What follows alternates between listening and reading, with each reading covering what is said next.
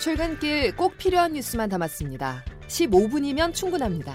CBS 김덕기의 아침 뉴스가 전해드리는 뉴스 속속.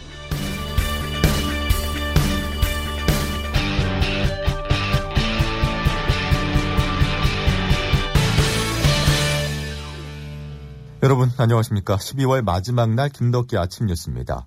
새해를 이틀 앞두고 청와대에서 굵직한 인사가 이어졌습니다. 고위공직자 범죄수사처장 지명을 시작으로 법무부, 환경부 장관 교체, 그리고 청와대 비서실장, 정책실장, 민정수석 동반 사이 소식이 차례로 전해졌는데요. 올해 짐은 다 털어내고 집권 5년 차인 새해부터 전국 주도권을 다 잡겠다는 뜻이라는 분석입니다. 조은정 기자의 보도입니다. 문재인 대통령은 어제 고위공직자 비리수사처장으로 판사 출신의 김진욱 전 헌법재판소 선임연구관을 지명하고 몇 시간 뒤에는 추미애 법무부 장관의 거취를 정리했습니다. 법무부 장관 후보자에는 박범계 국회의원, 환경부 장관 후보자에는 한정혜 국회의원, 국가보훈처장에는 황기철 전 해군 참모총장을 내정했습니다. 공수처 출범이 가시화되자마자 빠른 인사를 통해 추윤 갈등과 윤석열 검찰총장 관련 논란을 매듭 짓겠다는 의지를 피력한 겁니다. 청와대 참모진들의 교체도 임박했습니다. 노영민 비서실장, 김상조 정책실장, 김종호 민정수석이 어제 대통령에게 사의를 표명한 가운데 문 대통령은 오늘 후임자들을 지체 없이 발표할 것으로 알려졌습니다. 문 대통령의 마지막 비서실장에는 유영민 전 과기부 장관이 단수 후보로 유력 검토되고 있습니다. 김상조 실장의 뒤를 잇는 정책실장에는 구윤철 국무조정실장과 이호승 경제수석의 이름이 거론되고 있으며 민정수석에는 신현수 전 국정원 기조실장이 유력합니다. 해를 넘기기 전에 묵은 인사를 끝낸 문 대통령은 연초에 추가 개각을 단행하면서 새로운 인물들로 국정 운영의 동력을 끌어올린다는 계획입니다. CBS 뉴스 조은정입니다.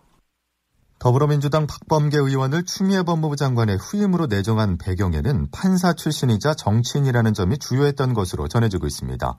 비검찰 인사 카드를 택하면서 검찰 개혁을 계속 이어 나가겠다는 의지를 반영한 것인데요. 박범계 후보자는 윤석열 검찰총장과 사법연수원 동기로 윤 총장과의 관계 설정을 어떻게 할지도 관심을 모으고 있습니다. 관련된 박 후보자의 발언 들어보시죠. 어, 검찰 개혁의 완수가 아, 가장 중요한 일이고요. 윤석열 총장과 관계에도 좀 관심 있는데 이 부분 한 말씀 해주시죠. 추후에 말씀드리도록 하겠습니다. 안정적인 협조 관계가 되어야 하고 그것을 통해서 검찰 개혁을 이루라고 말씀하셨습니다. 그것이 저에게 준 지침이로 김진욱 초대 공수처장 후보자 내정 소식과 박범계 법무부 장관 후보자 내정 소식이 어제 3시간 간격을 두고 발표된 점이 주목됩니다.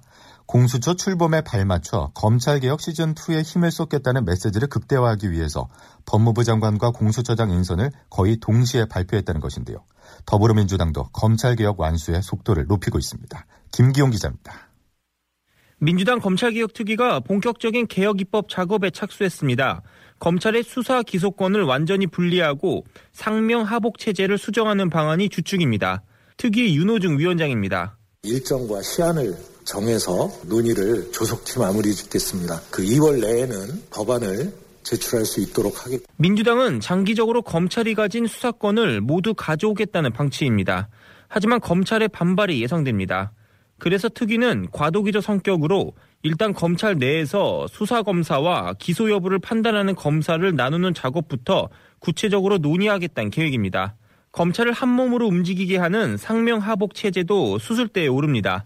특위는 검찰청법에 있는 상급자의 지휘 감독 범위를 제한하는 방향으로 법 개정에 나섰습니다. 민주당은 조만간 신임 공수처장 후보에 대한 국회 인사청문회를 연 뒤 다음 달 공수처 출범도 마무리 짓겠다는 방침입니다. CBS 뉴스 김기용입니다. 코로나19 소식으로 이어가겠습니다.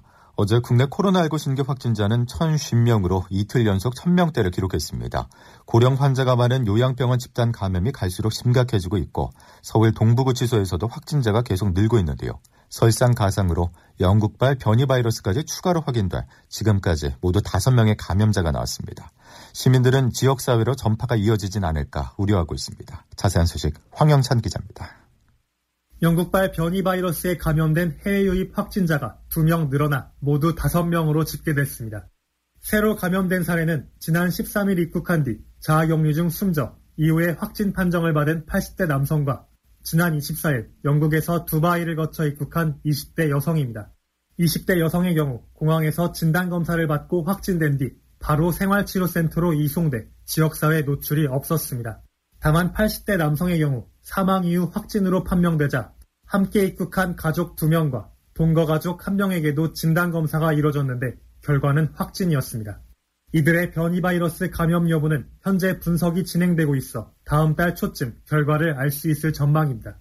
특히 함께 입국한 가족들과 달리 국내에 있었던 동거 가족 한 명은 자가격리 대상이 아니었기 때문에 병원이나 미용실 등을 방문한 것으로 파악됐습니다.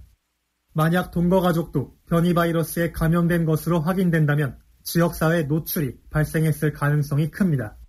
방역 당국은 해당 가족과 접촉했을 것으로 추정되는 사람들을 조사해 진단 검사를 실시하고 모니터링을 진행하고 있습니다. CBS 뉴스 허영찬입니다. 서울 동부구치소를 비롯해서 교정시설의 코로나19 집단 감염 사태가 확산하고 있습니다. 어제 오후 5시 기준으로 전국 교정시설에서 코로나19 확진 판정을 받은 수용자와 직원은 모두 837명인데요. 그러자 이용구 법무부 차관이 오늘 원인과 추후 대책을 내놓을 예정입니다. 그런데 방역 실패에 대한 책임론이 나오고 있는 상황에서 동부구치소가 쇠창살 밖으로 손을 내밀며 살려달라고 외쳤었던 일부 수용자들을 징계할 것으로 알려져 또 다른 논란이 예상됩니다. 박정환 기자의 단독 보도입니다. 서울 동부구치소는 수용자의 3분의 1에 달하는 800여 명이 코로나19 확진 판정을 받을 정도로 최악의 방역 실패 사태를 겪고 있습니다. 이 상황에서 창밖으로 수건과 손을 흔들며 구조 요청을 하는 수용자들이 화제였는데 구치소 측은 이들에 대한 징계 절차를 밟고 있는 것으로 확인됐습니다. 구치소 측은 창문에 방충망이 설치돼 있다며 시설물을 파손한 수용자를 찾기 위한 진상조사를 진행하고 있다고 밝혔습니다. 코로나19 늦장 대응으로 초기 방역에 실패했지만 외부의 도움을 호소한 수감자 색출에만 속도를 내고 있다는 지적입니다. 동부구치소는 음성 판정 수용자를 다인실에 방치하거나 다수의 수용자를 밀집시키는 등 관리 소홀 정황도 속속 드러나고 있습니다. 수용자 가족입니다. 음성인 확진자가 어, 양성인 방에 들어갔다가 이제 계속 자기는 아니라고 소리를 질렀는데도 4시간 동안 방치가 됐고 나중에 음성자인 게 확인이 돼서 전문가들은 동부구치소의 무책임한 대응을 강도 높게 지적했습니다. 정기석 한림대 호흡기 알레르기 내과 교수입니다. 그게 한두 사람도 아니고 이 700여 명을 동시에 감염시켰다는 거는 그냥 그 아주 무책임한 관계로밖에 볼 수 없어요, 사실은. 어떻게 국가가 운영하는 기관에서 무슨 사설 수용소도 아니고. CBS 뉴스 박정환입니다. 우리나라가 가장 많이 확보하고 가장 빠르게 도입하게 될 아스트라제네카의 코로나19 백신이 영국에서 승인됐습니다. 변이 바이러스로 한시가 급한 영국은 다음 주부터 접종을 시작할 예정입니다. 장성주 기자가 보도합니다. 아스트라제네카와 옥스퍼드대가 공동 개발한 코로나19 백신이 영국에서 처음으로 긴급 사용 승인을 받았습니다. 영국은 다음 달 4일부터 18살 이상의 성인을 대상으로 아스트라제네카의 백신 접종을 시작할 예정입니다. 영국의 백신 전문가들은 공동 기자회견을 열고 이 백신의 효과와 안전성을 확인했다고 밝혔습니다. 특히 임상시험에서 평균 면역 효과가 70%였지만 1차 접종과 2차 접종 사이 3개월의 간격을 두면 효과가 최대 80%로 올라간다고 강조했습니다. 또 영국에서 확산하는 변이 바이러스에도 백신이 효과가 있는지 확인하기 위해 추가적인 연구가 진행되고 있다고 설명했습니다. 현재 영국은 변이 바이러스가 급격하게 퍼지면서 하루 확진자가 이틀 연속 역대 최다치인 5만 명을 넘었습니다. 이에 따라 손흥민 선수가 뛰고 있는 잉글랜드 프리미어리그 토트넘 호스퍼와 풀럼의 경기가 킥오프 3시간을 앞두고 연기됐습니다. CBS 뉴스 장성주입니다. 오늘이 12월 31일입니다. 예년 같으면 오늘 밤 제야의 종소리를 듣기 위해서 많은 인파가 거리에 몰리게 되는데요. 하지만 올해 코로나의 영향으로 제아의 종 타종 행사는 온라인에서만 진행됩니다. 또 강릉 정동진 등 주요 해돋이 명소는 폐쇄됐습니다. 권혁주 기자입니다.